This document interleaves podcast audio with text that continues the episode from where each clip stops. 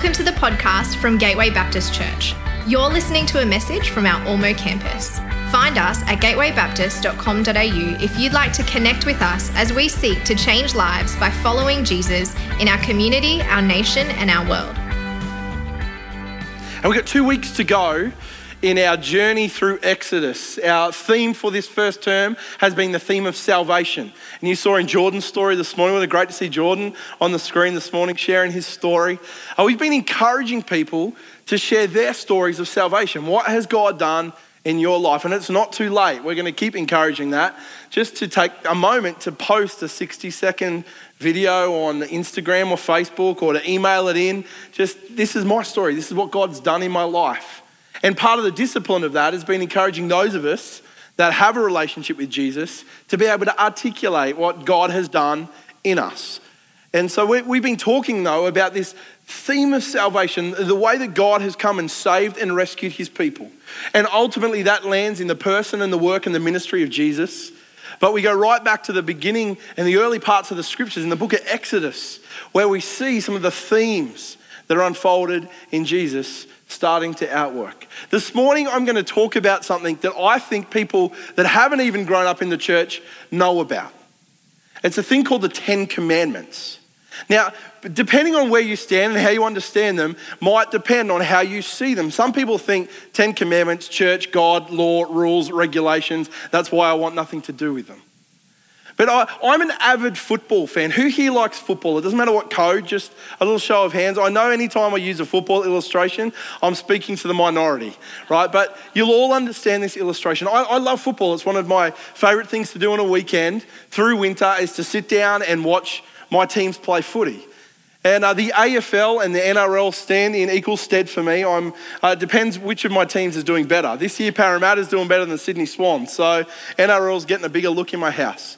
But last Saturday night, I was watching my AFL team, the Sydney Swans, play uh, the Western Bulldogs at Marvel Stadium in Melbourne. And there were some A-listers in the crowd. Uh, Liam Hemsworth, I think, was there with Matt Damon. They seemed to kind of be best friends traveling Australia together. And because they were in the crowd, the camera kept panning to the box that they were sitting in. And uh, over time, you see all these other people would turn up in the box and try to get their moment with the Hollywood celebrities that were there. But through the night, you saw Matt Damon, who's an American, getting obvious education in the rules of Australian football. Like if you're thrust into an Australian football match and you have no idea what's happening, you could see people constantly pointing things out and whispering in his ears. Every time the camera panned to Matt Damon, someone was explaining the game that he was watching.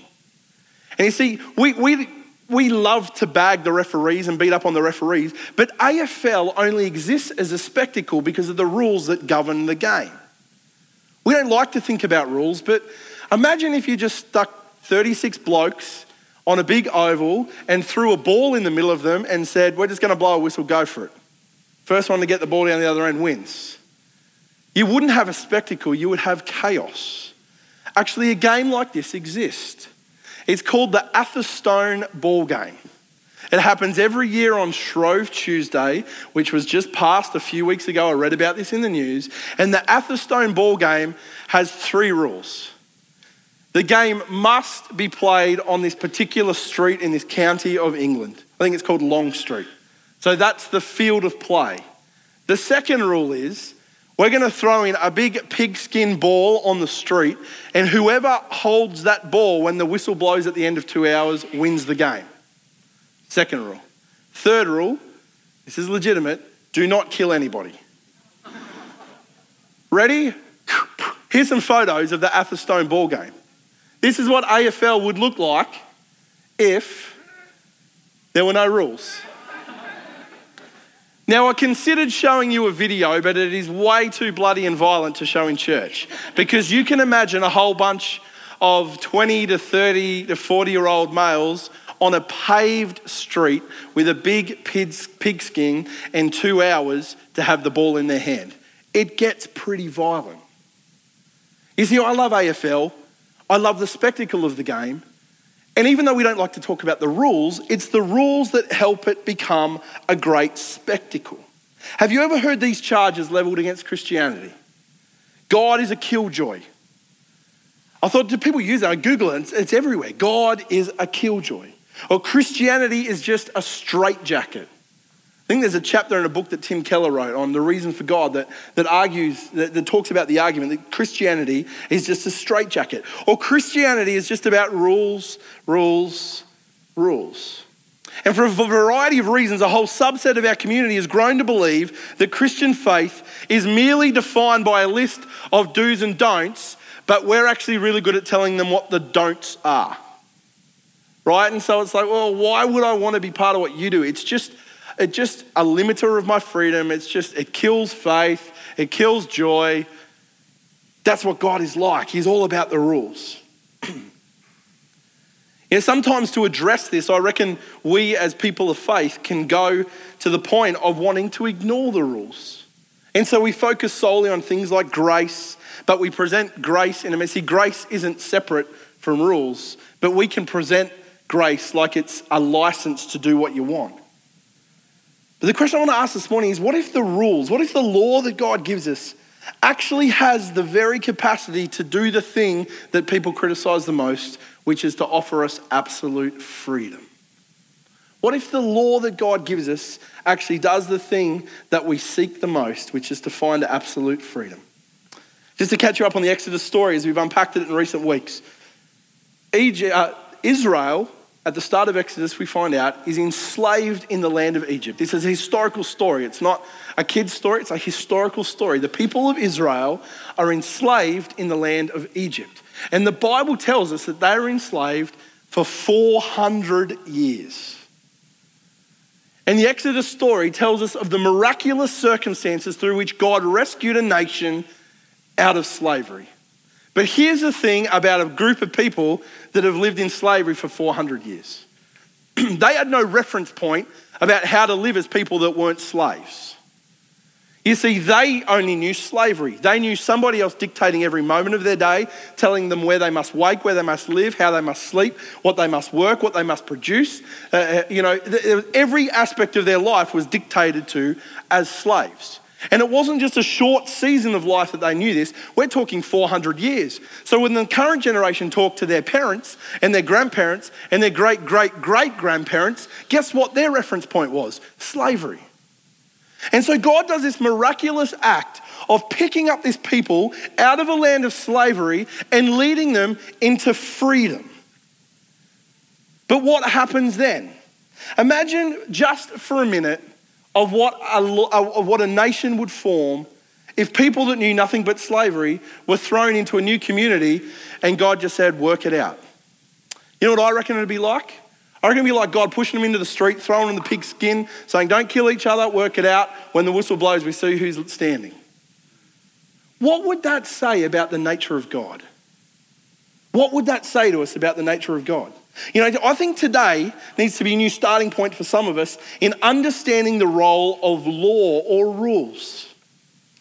Because when we understand them in the context which they're given, it starts to show us that God is a God of love.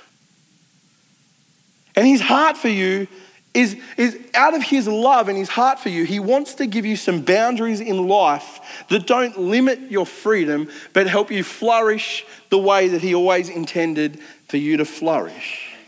You know, God created life with order. This world that He created has order. And so when we learn to live within the boundaries of that order, we learn to flourish. Let me pick up the Exodus story today from chapter 19. On the first day of the month, after the Israelites uh, left Egypt, on that very day they came to the desert of Sinai. After they set out from Rephidim, they entered the desert of Sinai, and Israel camped there in the desert in front of the mountain, or Mount Sinai.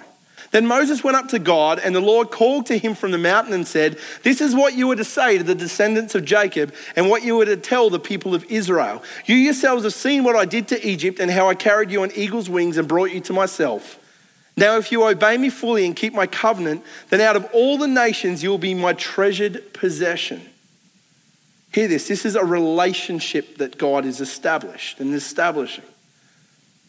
Although the whole earth is mine, you will be for me a kingdom of priests and a holy nation. These are the words you are to speak to the Israelites. And so Moses goes back down off the mountain. Uh, I'm not going to read you the whole thing because we'd be here for ages, but Moses goes down off the mountain, reports to the people of Israel what God said, and they said, Tell God we'll do whatever he tells us to do. So Moses goes back up the mountain, and in this mighty moment, there's this really holy moment where cloud and fire descend on the mountain, and, and people are so aware of the presence of God in that moment. And out of that, God speaks to Moses and he speaks these words I am the Lord your God who brought you out of Egypt, out of the land of slavery. You shall have no other gods before me. You shall not make for yourself an image in the form of anything in heaven above or on the earth beneath or in the waters below. You shall not bow down to them or worship them, for I, the Lord your God, am a jealous God, punishing the children for the sin of the parents to the third and fourth generation of those who hate me but showing love to a thousand generations of those who love me and keep my commandments. And then we go on, we get the 10. So we start off I'm the Lord your God, have no other gods before me. Do not make any idols, do not make any images. Do not misuse the name of the Lord. Remember the Sabbath day, take a day off. Honor your parents, don't murder, don't commit adultery, don't steal, don't give false testimony, don't covet. I'm going to blow the whistle, here comes the pigskin. You know what God says? He goes, okay, let me help you start life really well. Uh, I'm just going to give you 10 to start with.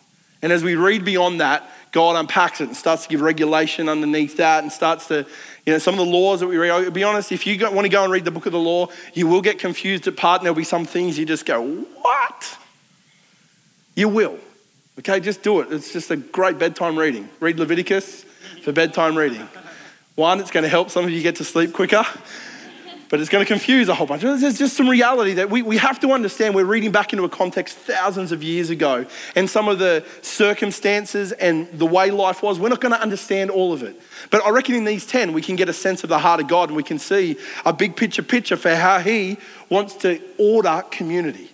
First, he says, the first couple of laws say, okay, if you're going to get this right, the first thing you need to understand is I must be put in my proper place.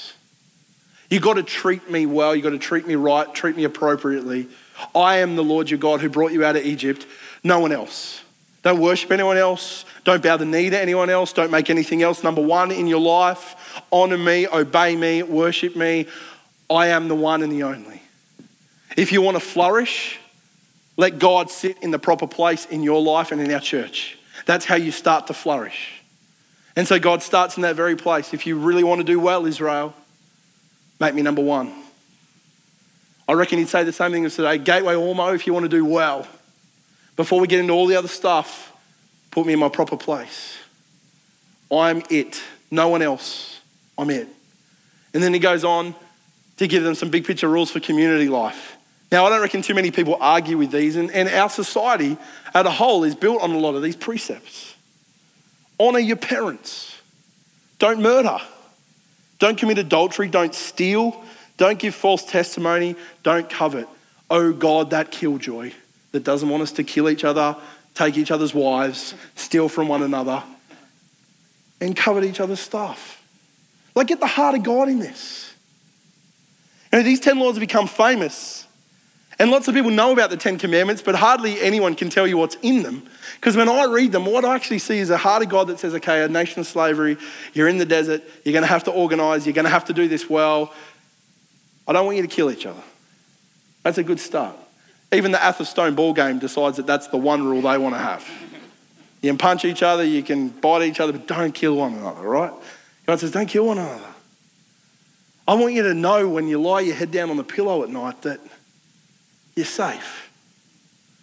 Uh, uh, don't, don't covet each other's stuff because what comes from coveting? Jealousy and envy and hatred and slander. And you know, don't, it's, it's not a good thing. It's not good for your heart to start to covet other people's stuff. Don't steal another bloke's wife. I want you to feel like that you can feel within the context of relationship of this community that this is a safe place to be. Don't lie. Don't tell stories about each other that aren't true. Go and talk to the person affected, find out what the truth is, and deal with it. Don't gossip, don't go around the edges, don't make up things that are actually going to ruin someone else's reputation. Man, some of these we get, don't we? Some of them are a little bit harder. I don't know about you, but I, it's easier to talk about someone than it is to talk to them at times, isn't it? And God just says, don't do that. I hope you can see God's heart in it. And there's two things I want to say about the law as it's presented to us and as God presents it to the people of Israel this day at the foot of Mount Sinai, to Moses on the mountain. And the first thing is this law actually brings freedom. Law brings freedom. Now, we've almost made these things polar opposites in our conversations around faith. We, we've said that law or rules actually is about limitation, it's about restriction, it's about a denial of freedom. But that's not the nature of the rules that God puts around our lives. They're actually for freedom. I uh, spend a couple of days a week at our Mackenzie campus. If you've ever been there, you understand the drive from here to there. It's about a 40k drive straight up the M1. And uh, on a good day, on a Sunday when it's not sunny and it's not a good day to be going to the beach, therefore there's no traffic on the road, I can actually get from here to there in about 28 minutes.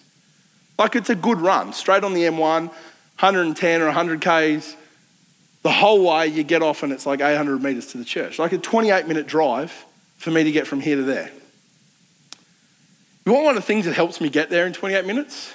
Is some of the rules that regulate the way that traffic works. Now, not everybody adheres to them, but when I get in my car and I follow the rules on our roads, it actually helps me get to my destination safely, but not just safely, quickly. I've been to some countries that don't adhere to the road rules the same way we do. And trying to get anywhere that's 40 kilometres away can take you three or four hours. You see, rules don't bring limitation. Sometimes rules actually bring freedom.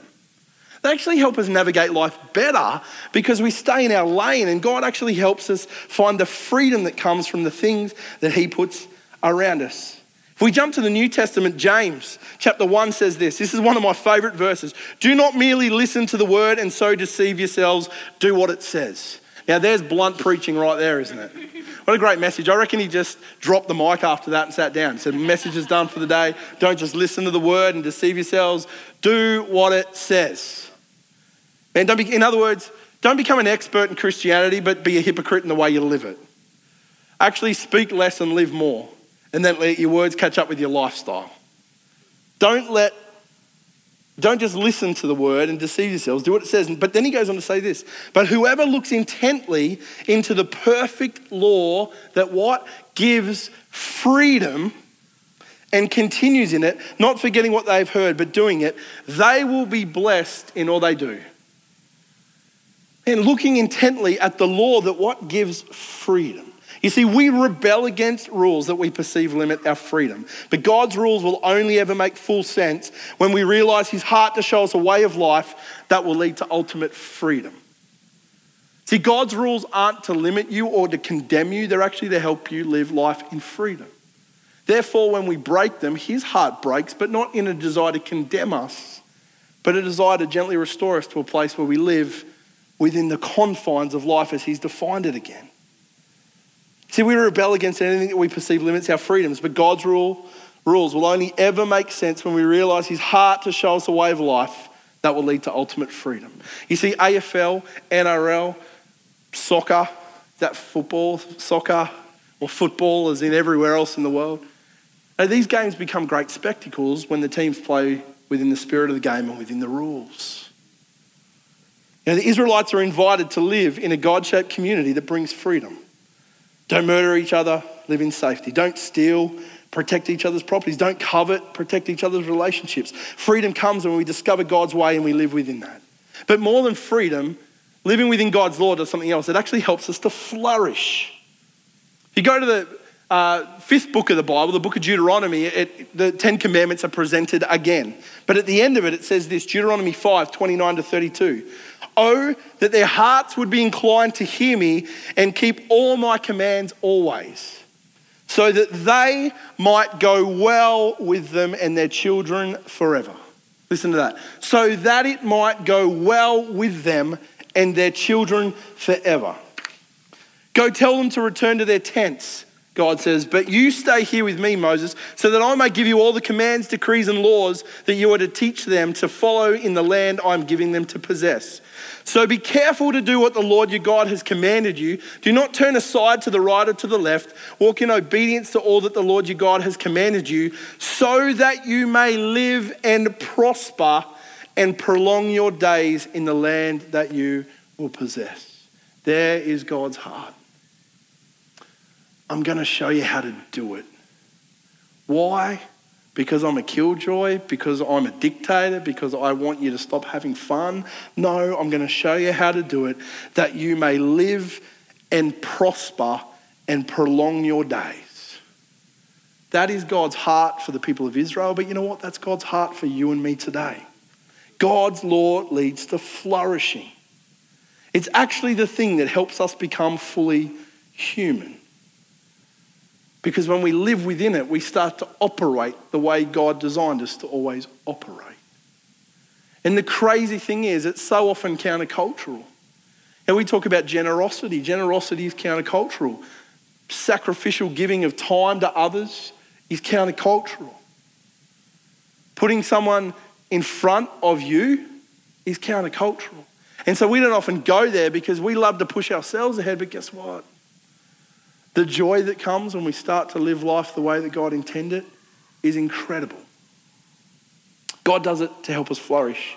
I went to a nursery just up the road about 18 months, two years ago now, and looking for some plants to put along the, the back fence in our house. And I looked outside the office and there were these beautiful red, I just want stuff that's easy maintenance, right? And these beautiful red, and cheap. Two things easy maintenance, cheap. These beautiful red flowering trees, like red leaves, and they just looked great. They were not too bushy, there was no spikes on them, and they were about this tall. And I talked to the guy, he says, it's so easy, you know, they, they grow really quickly and they get up to that height and you can create a bit of a hedge with them. They're really nice. So I went and bought half a dozen and planted them in my garden. Now, after all this rain, a few of them are doing all right. But there's two or three that are about that high after two years.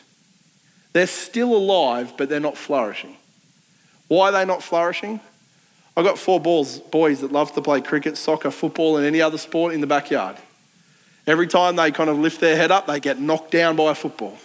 More than that, we have a pool in the back corner of our house, and the chlorinated water flows out over these plants. They're not exactly getting great nutrients in the soil. More than that, it hasn't rained a lot lately, and plants need water. You see, these plants are still living, but a few of them aren't flourishing because of where they're living and sometimes the environment in which they're in. But if we start to live within the environment that God places us within, we begin to flourish. You know, some of us are failing to flourish because we've neglected the life that God has called us to live and the laws that He calls us to follow. We're probably getting to the moment where some of you wish you didn't come to church today. Because at some point, we have to actually have a look inside and ask ourselves the question are we telling God that we've actually worked out a better way to do this? Because human history tells us that every time people think that they've found a better way to do it than God tells them to do it, it fails spectacularly. And so this morning, I'm going to get us to turn the spotlight in on us. It's going to be really hard for some of you because you really want to turn the spotlight on somebody else. Some of us are really good at telling everyone else what their problems are. Well, I reckon this morning God, by His Holy Spirit, wants to do something in us. And I want to ask the question of what does this mean for us today? I want to say this firstly. If you're here today and you're not a believer, you've never come to the place of putting your faith in Jesus and declaring Him as Lord of your life, one, I'm really glad you're here. Yeah, you're, you're, you're welcome here, and I hope you stay here as long as you need to to unpack those questions and express your doubts and explore Christian faith for yourself. And if you're here today and you're not a believer, I want you to hear something very, very important.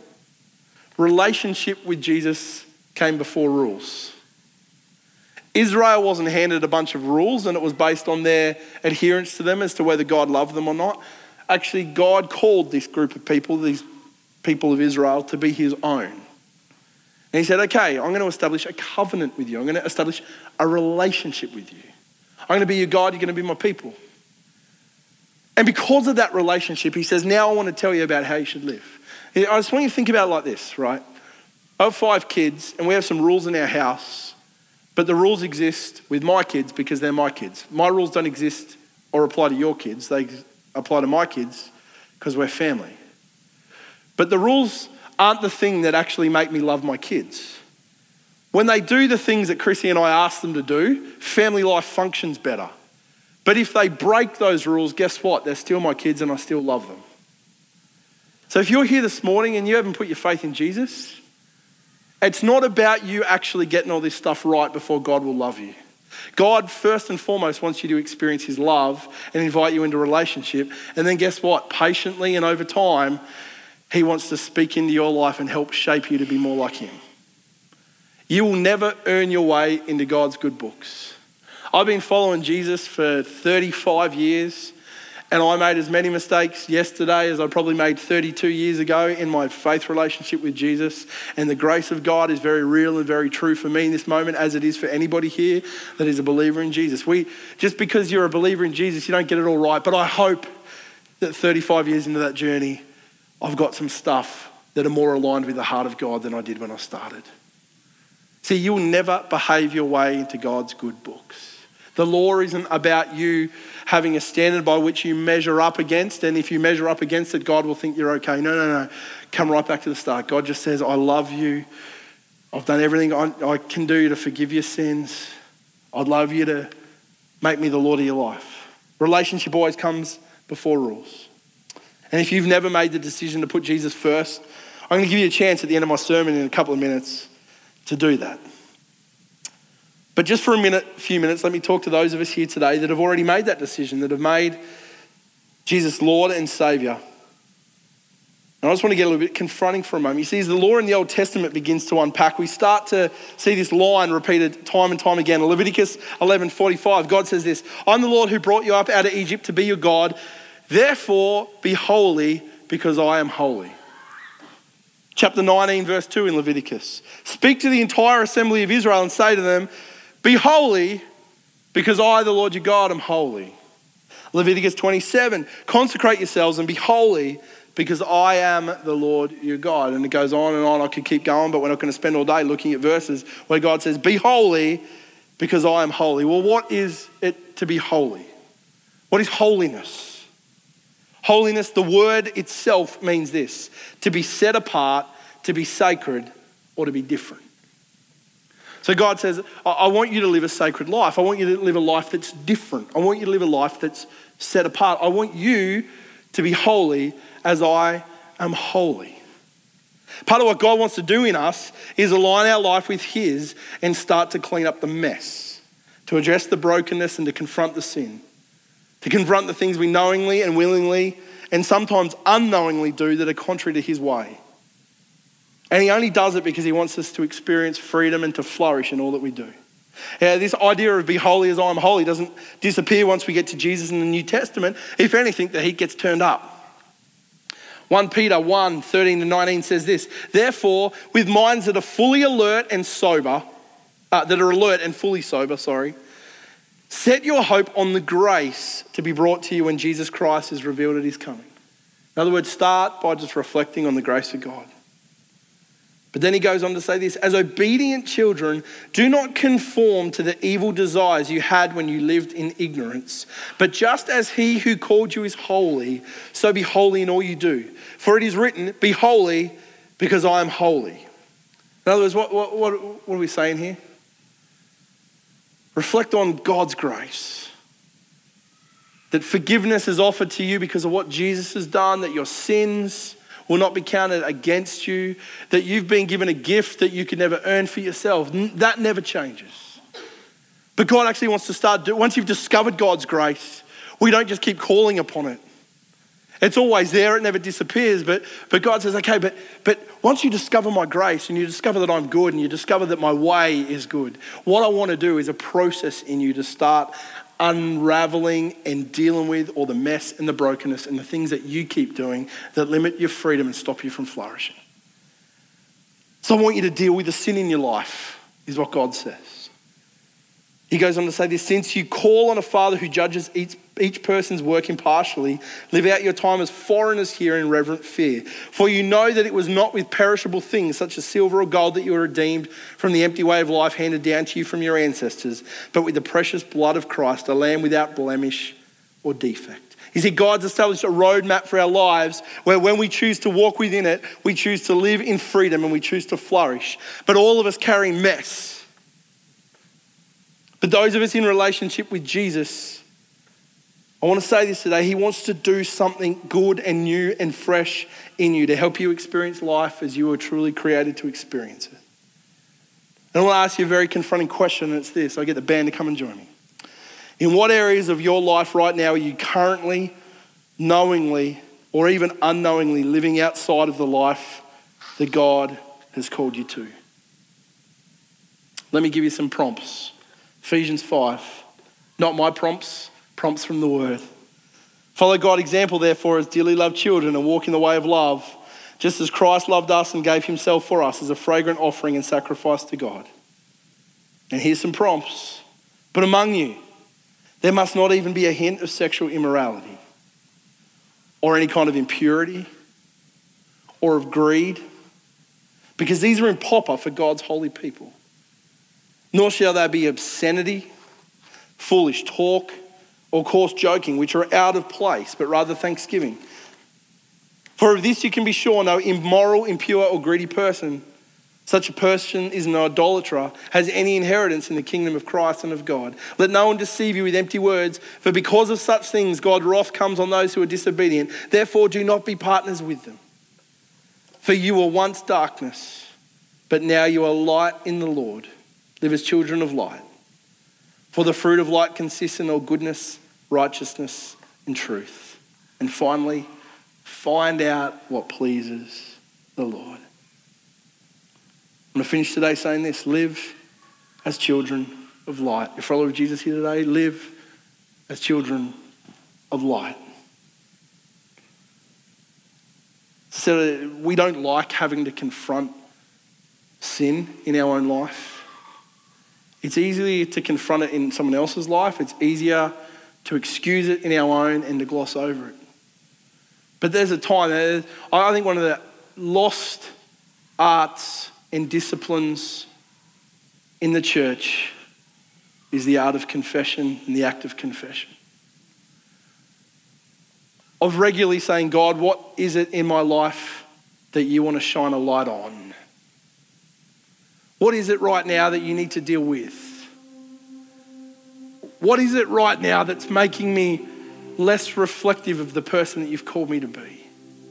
What are the things, I might have been a Christian for 35 years, but what are the things that have just become such second nature to the way I act and operate that today you want to put your finger on? What are the habits that I've grabbed onto that have just become so normal, a part of the ritual of my life that I've even forgotten that they're not good? What are the things I do when I'm tired that you want to address? What are the relationships that I need to act differently in? God, is there greed in my life you need to deal with? Uh, uh, do I gossip? Do I talk about other people and pull them down more than I build them up? Do I have an issue with anger? Am I greedy, God? Am, I keeping more for myself than I'm letting you challenge me to give to others? God, what is it you want to shine your light on today? Some of us have told ourselves that the sin that we're really aware of, right now, you, right now you're not listening to me because it's just, you know it, it's sitting in your mind. And over time, you've told yourself it's not a big deal. You've told yourself that God's grace trumps everything, that the things you're doing are no one, no one's really getting hurt. Young people hear this as an unpopular message, but are you living a pure life sexually? Are you honoring God with your body? You may not understand why God asks you to do things in a particular order, in a particular way, but what if even you don't have all the answers? You know that at the end of it is a good God who wants you to flourish. Therefore, the things He calls you to do actually going to help you flourish. What is it?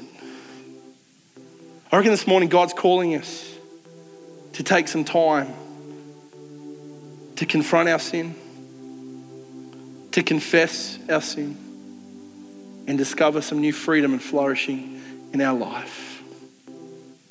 Galatians 5:1 It's for freedom that Christ has set us free. Stand firm then, and do not let yourselves be burdened again by a yoke of slavery.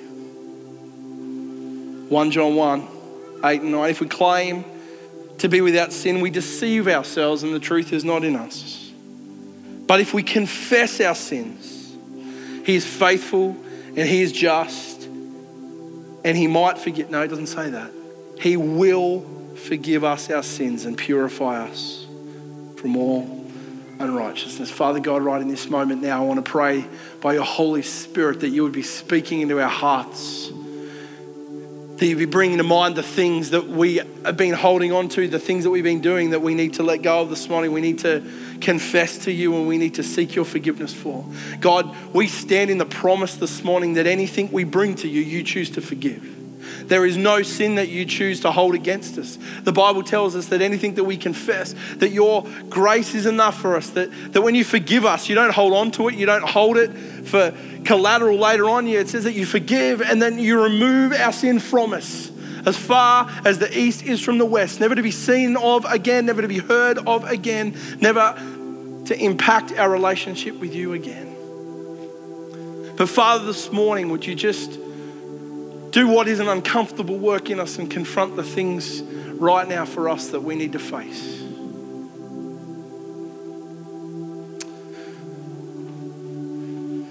Hey, if you are here this morning and you've never made the decision to begin a relationship with Jesus, He loves you so much that He wants you to live a life of freedom and a life of flourishing. And He's gentle and He's kind, and He's not going to expect you to turn up tomorrow and have got it all together. He, like He's done with all of us, will take His time with you and help you discover what life truly looks like. But the Bible talks about there being a moment, a starting point where we choose to surrender our life to God and we choose to make the declaration that He is our Lord and our Savior and we're going to lean into all that He's done for us. And there's a moment where the Bible says that if, if we just declare that He is Lord, that He wants to flood our life and fill our life and start a new relationship with us, that your sins can be given, forgiven and your future can be secure. Just while everyone else is sitting in silent prayer this morning, can I ask if you've never done that? I'd love just to lead you through a prayer. We've got a prayer that we bring up on the screen, and love just to step you through that and help you today make this your moment where you start on a brand new life of freedom and flourishing with Jesus as Lord, with His work on the cross for the forgiveness of your sins made real for you in this moment. Is there anyone here today that would love for the very first time? to start that journey of following Jesus. If that's you, can I just ask wherever you are, just so I can see, just raise your hand. I'm just going to lead you through a prayer. He's going to pray along with me where you sit. But is there anyone here today that would like to make that decision, that step for the very first time? Just so I can see just wave at me and we'll pray together. Anyone here this morning?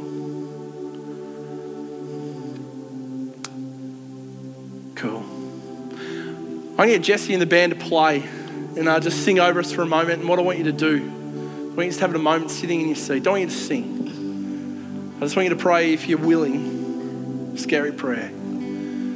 God, shine your light on me this morning. Reveal any unclean or improper or destructive way in me. It's a scary prayer. It's an uncomfortable prayer. None of us like having to confront the mess and brokenness and sin in our own life, but I encourage you to do it right now because I want to then give you an opportunity to do something that means when you walk out of this place this morning, you've dealt with it. God's dealt with it. He's forgotten about it, and He walks you into a brand new day. Take a moment in silent reflection as the band sings over us this morning. We hope you've been blessed by this message. We are a growing family, and everybody who walks through our doors is welcome. If you'd like to connect with us, please head to gatewaybaptist.com.au to find out more.